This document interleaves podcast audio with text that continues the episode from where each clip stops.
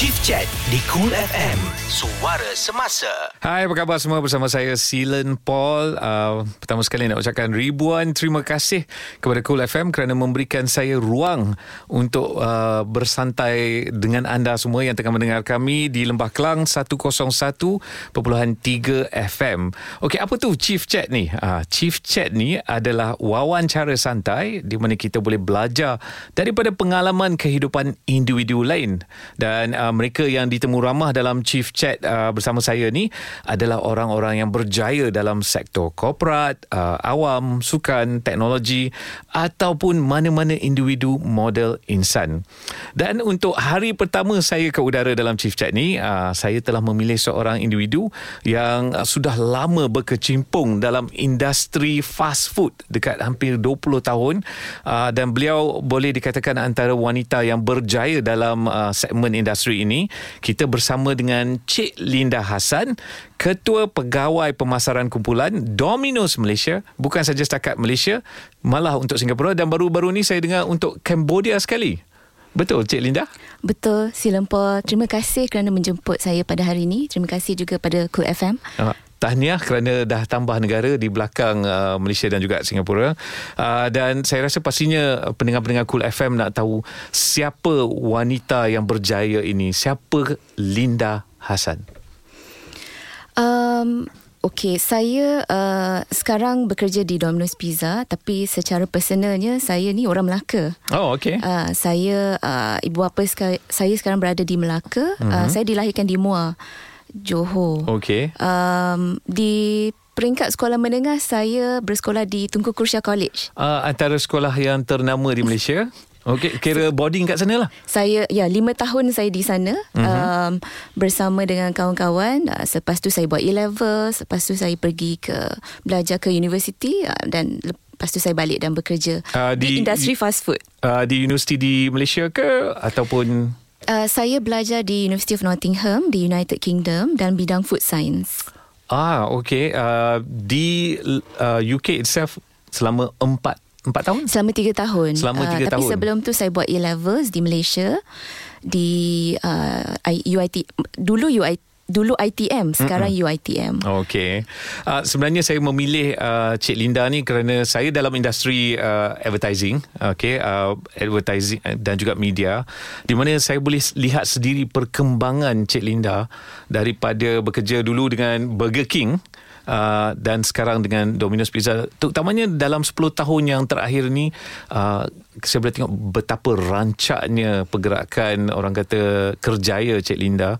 Dan kita sebenarnya nak nak tanya nak nak belajar daripada orang kata pengalaman ataupun sebenarnya cara hidup uh, Cik Linda sendiri supaya semua yang tengah mendengar ni mendengar boleh uh, jadikannya sebagai inspirasi uh, iktibar uh, dan mungkin akan membantu mereka ketika dalam uh, proses hidup masing-masing.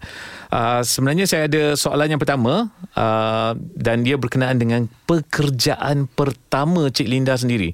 So balik daripada London uh, dah balik ke Malaysia, apa pekerjaan pertama Cik Linda? Kerana selalunya pekerjaan pertama ni dekat di hati kita. Dan sebenarnya ini adalah tempat kita betul-betul belajar dan banyak pengalaman.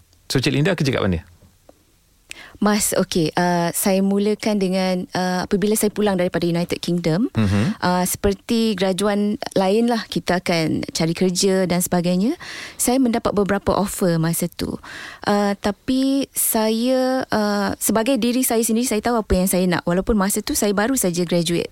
Itu so, sesuatu saya, yang agak menarik kerana selalunya uh, waktu umur tersebut, ramai yang tak berapa pasti mana nak pergi kan. Tapi Cik Linda dah dah memang confident Uh, mungkin masa tu saya tak berapa pasti tapi cuma yang saya pasti saya mencari-cari industri yang memberi lebih ruang kepada saya untuk berkembang okay. uh, dari dari segi career.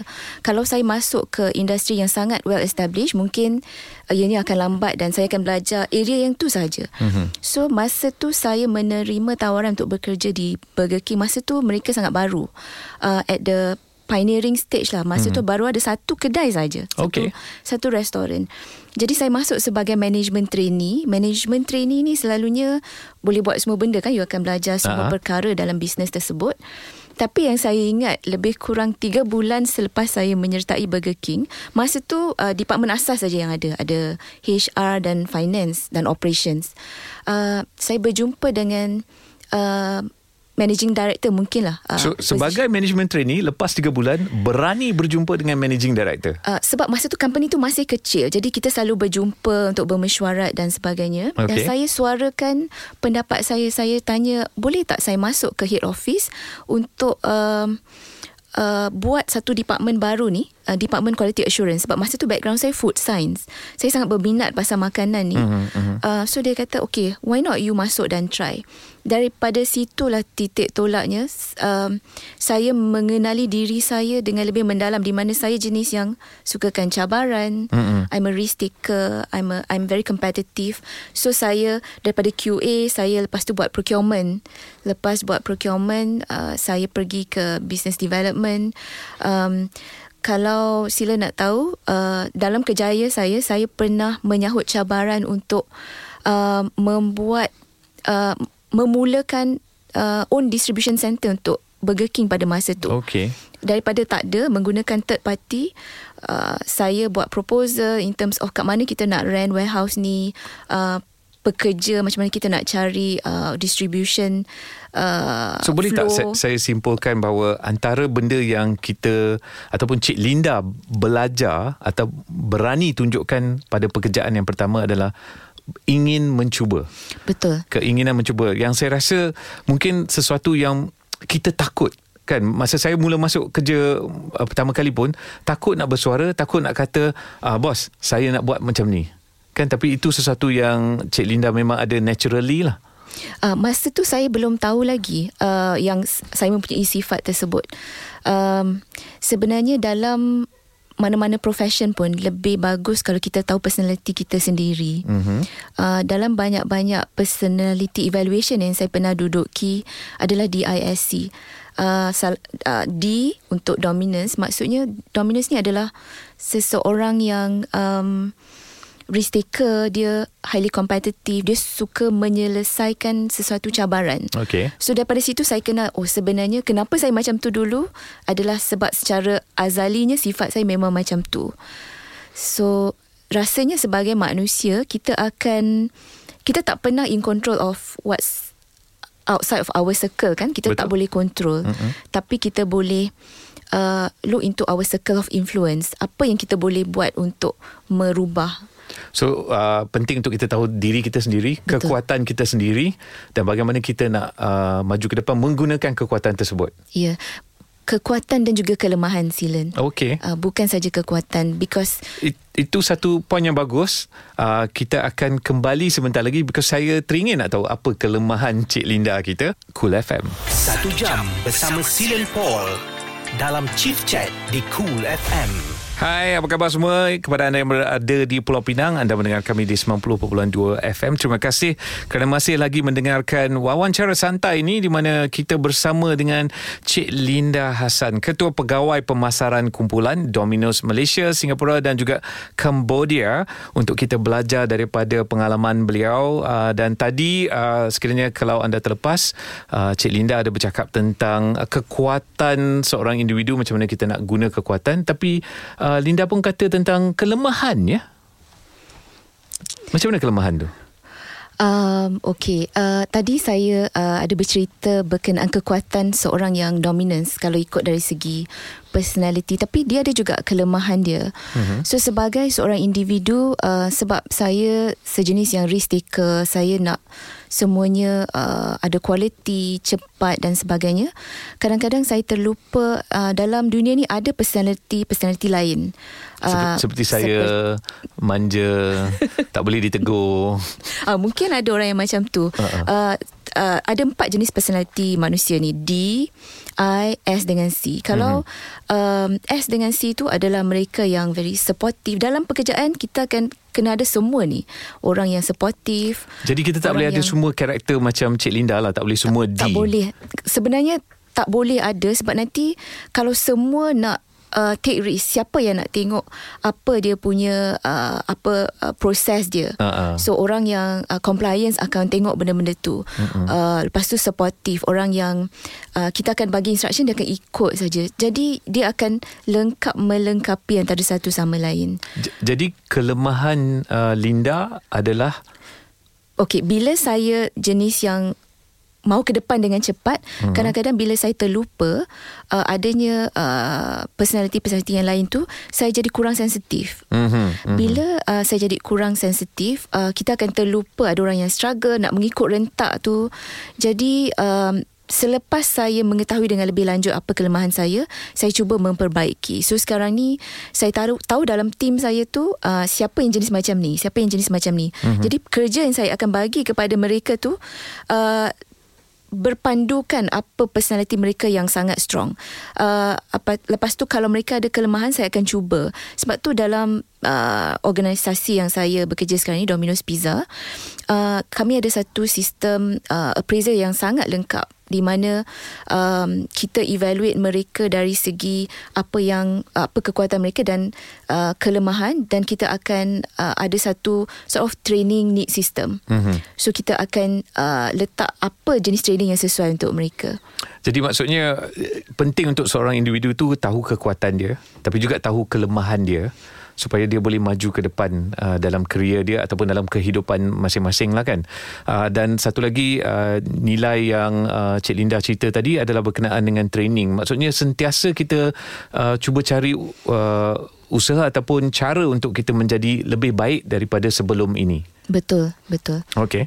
Dan bercakap pasal untuk menjadi lebih baik ni, uh, Linda sepanjang kerjaya 23 tahun uh, dalam industri fast food ni, apa satu kejayaan yang Linda tak boleh nak lupakan? Saya pasti memang ada banyak kejayaan, tapi kalau boleh pilih hanya satu, apa dia kejayaan yang Linda tak boleh nak lupakan?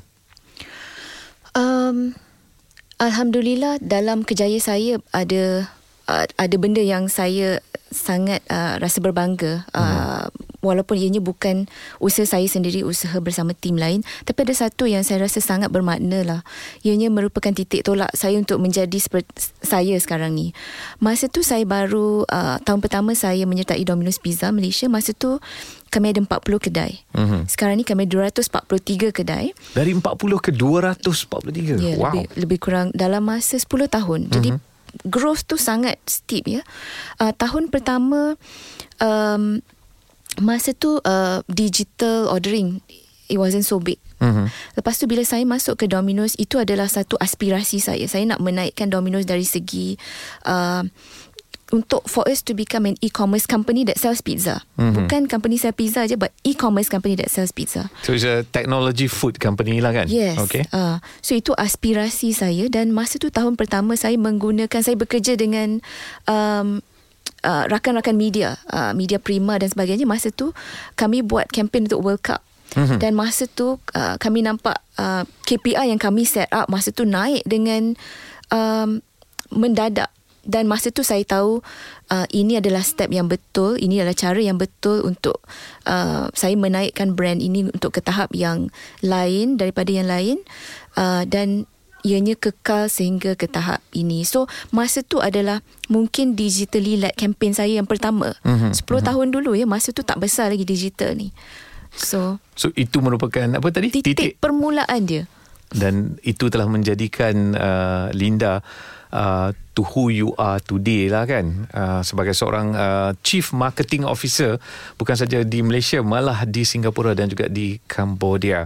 Okey, kita masih ada lagi banyak lagi soalan ke- kepada uh, Cik Linda kita. Bukan saja tentang kejayaan, mungkin kita perlu juga cerita tentang kegagalan kerana kita boleh belajar banyak daripada kegal- kegagalan tersebut. Cool FM. Silen Paul akan berbual tentang bisnes serta gaya hidup dalam Chief Chat di Cool FM. Ya, memang betul. Uh, saya Silen Paul Paul uh, akan uh, berborak dengan santai uh, dengan uh, individu-individu yang berjaya dalam sektor korporat, awam, sukan, teknologi ataupun individu model insan supaya kita boleh belajar daripada uh, pengalaman mereka ataupun kejayaan malah kegagalan ataupun uh, apa-apa kesusahan yang mereka lalui. Dan hari ini kita bersama dengan uh, Cik Linda Hassan, Ketua Pegawai Pemasaran Kumpulan untuk Domino's Malaysia, Singapura dan juga Cambodia. Uh, Linda tadi kita ada berborak tentang uh, apa ciri-ciri individu. Uh, tapi sekarang ni nak tanya tentang dalam perjalanan hidup Linda mesti ada satu situasi yang saya rasa sukar untuk anda tempuhi. Boleh tak ceritakan tentang situasi tersebut kalau sudi uh, dan juga bagaimana Linda mengatasi situasi tersebut? Um, okay, yang ini mungkin a little bit personal lah Tapi saya nak ceritakan juga uh, Tahun lepas saya kehilangan ayah saya Okay. Uh, di dalam pekerjaan saya, saya sangat dedicated. Uh, saya um, selalu memastikan uh, semuanya berjalan lancar.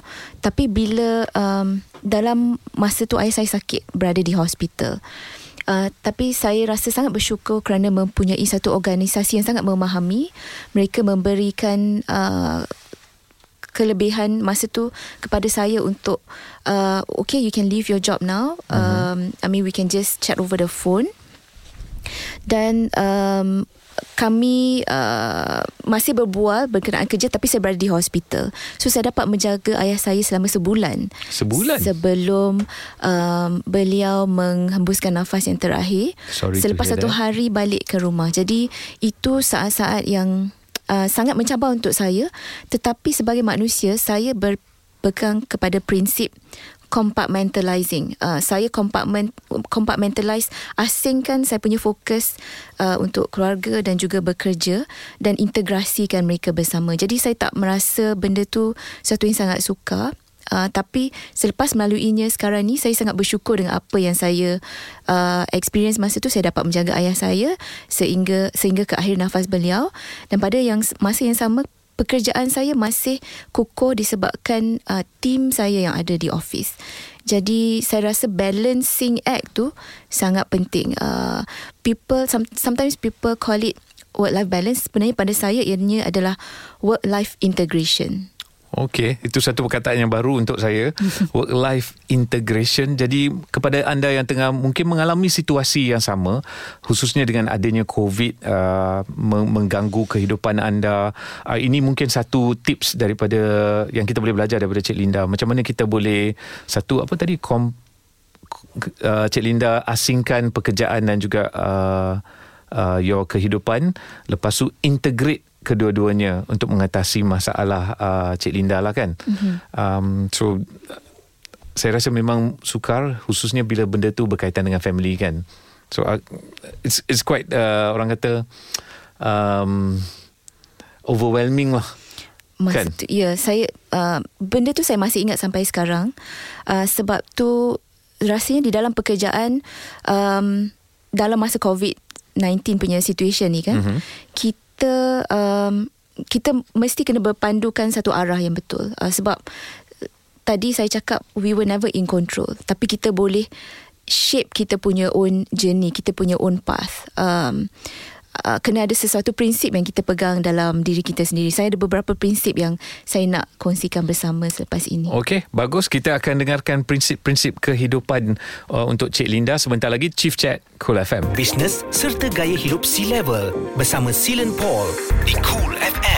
Hai, apa khabar semua? Anda yang tengah mendengar kami di www.coolfm.com.my. Terima kasih banyak-banyak. Dan kita masih lagi Chief Chat bersama Cik Linda Hassan, Ketua Pegawai Pemasaran Kumpulan Domino's Malaysia, Singapura dan juga Cambodia. Uh, Linda ada katakan awal tadi uh, nak berkongsi tentang prinsip-prinsip kehidupan uh, Linda yang Linda guna untuk your daily days. Apa dia? Um, ada beberapa tapi uh, beberapa ni sangat penting sebab saya praktikkan mm-hmm. untuk diri saya dan untuk staff ada yang untuk keluarga juga. Um, prinsip yang pertama saya adalah berkenaan dengan failure. Uh, semua orang akan mengalami kegagalan kan dalam hidup, dalam pekerjaan dan sebagainya. Um, uh, ayat dia macam ni ya. Failure mm-hmm. is not the failure itself. Failure is when you fail to ask for help or when you fail to help. Okay. So cuba, saya cuba saya selalu terapkan benda lagi. tu ya. sebab kita akan melakukan kesilapan. Uh, contohnya kita buat program ni tak jadi, mm-hmm. tak dapat result yang sepatutnya. Kita kena tengok balik kenapa uh, adakah kesilapan tu kenapa kesilapan tu berlaku sebab kita tak meminta pertolongan mm-hmm. ataupun sebab uh, kita nampak sesuatu berlaku yang tak sepatutnya berlaku tapi kita tak tolong. So di dalam di dalam marketing mm-hmm. sebenarnya uh, bukan kesilapan lah. Failure tu akan terjadi. Kita tak mencapai result dan kita tak dapat uh, kedudukan itu, yang kita realitinya nak. Realitinya kan. Memang akan terjadi. Okay. Tapi prinsip saya adalah uh, saya tak marah di atas kesilapan tersebut tapi kenapa kesilapan itu berlaku. Mm-hmm. Adakah anda tidak meminta tolong jika berlaku, untuk yang menjurus kepada kesilapan tu kalau anda tak tahu nak buat macam mana kenapa tak minta tolong mm-hmm. ataupun kalau anda nampak uh, seseorang tu melakukan kesilapan. Kenapa tak tegur? Itu adalah konsep kalau kita melihat kepada kesilapan. So gunakannya untuk belajar. Okey. So prinsip pertama adalah gunakan kesilapan untuk kita jadi lebih bagus betul. daripada sebelum ni. Betul. Okey. Ada prinsip kedua? Um, prinsip kedua saya sangat simple. Uh, saya rasa semua orang pernah mendengar ni um, seven habits of highly effective people. Mm-hmm. uh, uh, kami di Domino sangat mempraktik mempraktikkan benda ni um, sebab uh, benda ni akan membawa kita jauh ke depan. Uh, habit-habit dalam tujuh habit orang yang berjaya ni contohnya macam be proactive begin with an end in mind contohnya kalau kita tengok Malaysia lah bila kita menghadapi situasi COVID-19 mm-hmm. tu mhm, kan mm-hmm. kita ada aim kita ada end goal so begin with an end in mind so apa kita nak capai single digit uh, sifa case kematian contohnya so kita kita pandang ke depan lepas tu kita apa langkah-langkah yang yeah. apa langkah-langkah yang kita perlu buat lepas tu kita be proactive apa yang um, uh, apa yang kita perlu buat. Benda tak akan datang kepada kita, kita kena cari kita punya information mm-hmm. dan siapa yang boleh tolong dan sebagainya. Lepas tu selain daripada tu habit-habit dalam tu lah yang last kali sharpen the saw. Sharpen the saw tu adalah macam mana saya selalu saya tak pernah berhenti belajar walaupun pada tahap ini pada kedudukan saya saya tak pernah berhenti belajar. Saya rasa itu satu uh, orang kata prinsip yang memang penting sangat dalam dunia sekarang yang agak dia cepat berubah. Betul. Kan? So uh, sentiasa belajar walaupun dah jadi chief marketing officer masih lagi belajar. Ha, dengar tu ya. Ah sambung Cik Linda. uh, sharpen the saw ni uh, kita belajar tu bukan kita baca buku tau. Mm-hmm. Kita belajar macam bila saya berbual dengan Silen yang mempunyai pengalaman sangat luas dalam dalam oh. bidang media. ada yang saya uh, belajar daripada Silen walaupun ianya kadang-kadang maybe WhatsApp message saja mm-hmm. ataupun maybe sharing an article. Um, dalam dunia moden ni banyak cara kita belajar cuma pada asalnya tadi saya cakap kita perlu tahu kelemahan kita and then konsep kenapa kita fail in certain things um, kenapa apa yang terjadi lepas tu kita belajar untuk membetulkan keadaan uh, so dua ni memang prinsip asas saya dalam kehidupan uh-huh. Uh-huh. dan juga pekerjaan So itu uh, prinsip hidup uh, Cik Linda uh, ketua pegawai pemasaran untuk Domino's yang bukan saja digunakan untuk uh, pekerjaan malah untuk uh, kehidupan uh, dan saya rasa itu adalah satu nasihat yang uh, memang bagus yang saya rasa kita patut praktikkan Cool FM. Usahawan, pengurus atau anda dah bersedia untuk kembangkan kerjaya anda ke tahap yang lebih tinggi? Dapatkan motivasi anda bersama Chief Chat di Cool FM. Ya, Chief Chat bersama saya Silam Paul dan bersama saya juga adalah Cik Linda Hassan, Ketua Pegawai Pemasaran Kumpulan Domino's Malaysia, Singapura dan juga Cambodia. Uh, kepada anda yang tengah mendengar, terima kasih uh, Zalin, Shikin, Emilia. Uh, terima kasih kerana mendengar dan menghantarkan WhatsApp kepada kami. Dan antara apa kesimpulan tiga-tiga nama tu, tadi Cik Linda adalah mereka semua adalah wanita. Dan saya rasa wanita yang tengah mendengar sekarang ni uh, mungkin inginkan uh, sedikit uh, apa panduan daripada Cik Linda sendiri uh, bagaimana seorang wanita boleh menjadi sebegitu berjaya seperti Linda. Dalam 10 tahun ni daripada seorang manager dah boleh jadi chief marketing officer uh, mungkin ramai wanita tengah fikirkan uh, saya dah berkahwin tapi macam mana saya nak uh, seimbangkan uh, kerjaya saya dan juga uh, keluarga. So, apa tips daripada Linda sendiri? Um, saya juga sudah berkahwin dan mempunyai keluarga. Uh, saya rasa di dalam uh, kehidupan saya, saya mempunyai sokongan keluarga yang sangat kuat. Uh, saya mempunyai suami yang memahami dan sebagai individu saya masih uh, tadi saya ada berkata berkenaan compartmentalizing your mind kan uh, bila kita bekerja kita bekerja bersungguh-sungguh. Bila kita meluangkan masa untuk family kita uh, walaupun masa tu sedikit tapi kita maximiskan sepenuh-penuhnya. So, quality above quantity lah. Betul betul. Hmm. sebab masa tu hanya hanyalah nombor tapi kita kita ber, uh, bergantung kepada kita macam mana nak menggunakan masa yang ada. So weekend saya akan make sure saya masih bekerja kadang-kadang ada phone call yang masuk, uh, hmm. uh, message yang masuk. Sebab industri saya fast food ni tak pernah tutup 365 hari setahun kan. Ada aja perkara yang kita masih perlu tengok tapi bukanlah 24 jam mungkin 2-30 minit Masa yang selebihnya Saya akan gunakan Untuk melakukan hobi saya uh-huh. Saya mempunyai Saya menitik beratkan hobi saya Saya suka memasak Oh iya ke? Saya suka memasak. Uh, so uh, weekdays mungkin tak sempat. Tapi tak apa. Uh-huh. Uh, weekend tu bila sempat uh, cuba resepi baru. Resepi terakhir yang saya cuba adalah daripada mak mertua saya. Uh, nasi dagang Terengganu dan saya dah boleh menjamu 2 30 orang dengan Setelah masakan ber- saya. berapa kali percubaan? sekali saja. Oh, sekali je. Okeylah tu. Baguslah tu. Uh, dia punya uh, the gist about what I'm talking about here is that uh, kita kena fokus lah apa hmm. yang kita nak walaupun sama ada lelaki atau wanita sebenarnya sama je kita faham diri kita personality kita kita tahu apa yang kita nak untuk masa hadapan kita bagikan masa kita seadanya hmm. Dan um, belajar melalui kesilapan. Saya rasa itu bukan hanya panduan untuk perempuan saja untuk lelaki pun untuk berguna. lelaki saja. Tapi selalunya kita lihat bahawa uh, akan ada orang kata persepsi bahawa wanita yang dah berkahwin mungkin tidak dapat melakukan kerjayanya sebagai uh, high level punya kerjaya. Kerana dia mungkin tidak dapat berjaya uh, seimbangkan masa dia. Tapi sebenarnya untuk saya sendiri saya rasa itu satu myth lah uh, tapi sebenarnya Betul. wanita boleh bekerja sama hebat kadang-kadang lebih hebat daripada lelaki um, masa pada masa sekarang ni sebenarnya lagi senang sebab banyak teknologi yang kita boleh guna mm-hmm. uh, macam meeting kita tak payah berada di macam sekarang ni kan uh, uh, masa MCO ni meeting online sama efektifnya dengan meeting face to face sebenarnya. Hmm. Uh, jadi kalau kita tak perlu drive ke sana kemari kita akan jimat uh, 10 20 minit. Lepas tu calendarize your day properly. Saya ada Google Calendar yang semua ada dalam tu. So saya tahu dalam satu hari tu kalau ada satu jam lebih yang free tu saya nak buat apa. So saya selalu plan ke hadapan. Um, sebenarnya tak susah lah Silen. Uh, hmm. Uh, kita uh, itu bergantung pada diri kita. Kita yang niat dan usaha kita sendiri. Betul betul. Hmm. So uh, terima kasih untuk tips tu uh, kepada semua yang tengah mendengar ni. Uh, macam Cik Linda kata tak kisahlah lelaki atau perempuan. Asalnya tips-tips ni boleh membantu anda dalam kerja dan juga keluarga anda. Uh, soalan terakhir untuk Linda.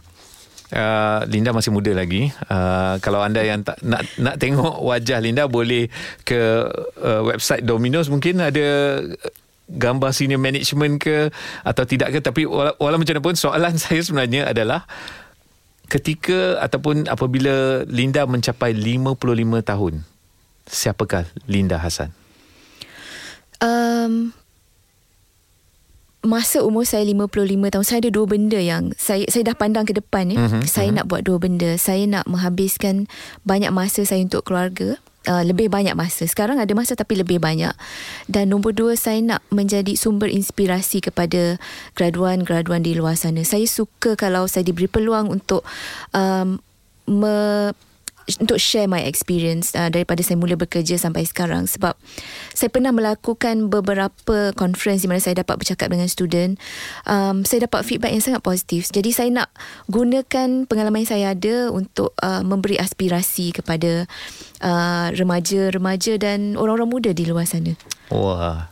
Uh, saya rasa itu uh sesuatu yang agak bagus lah.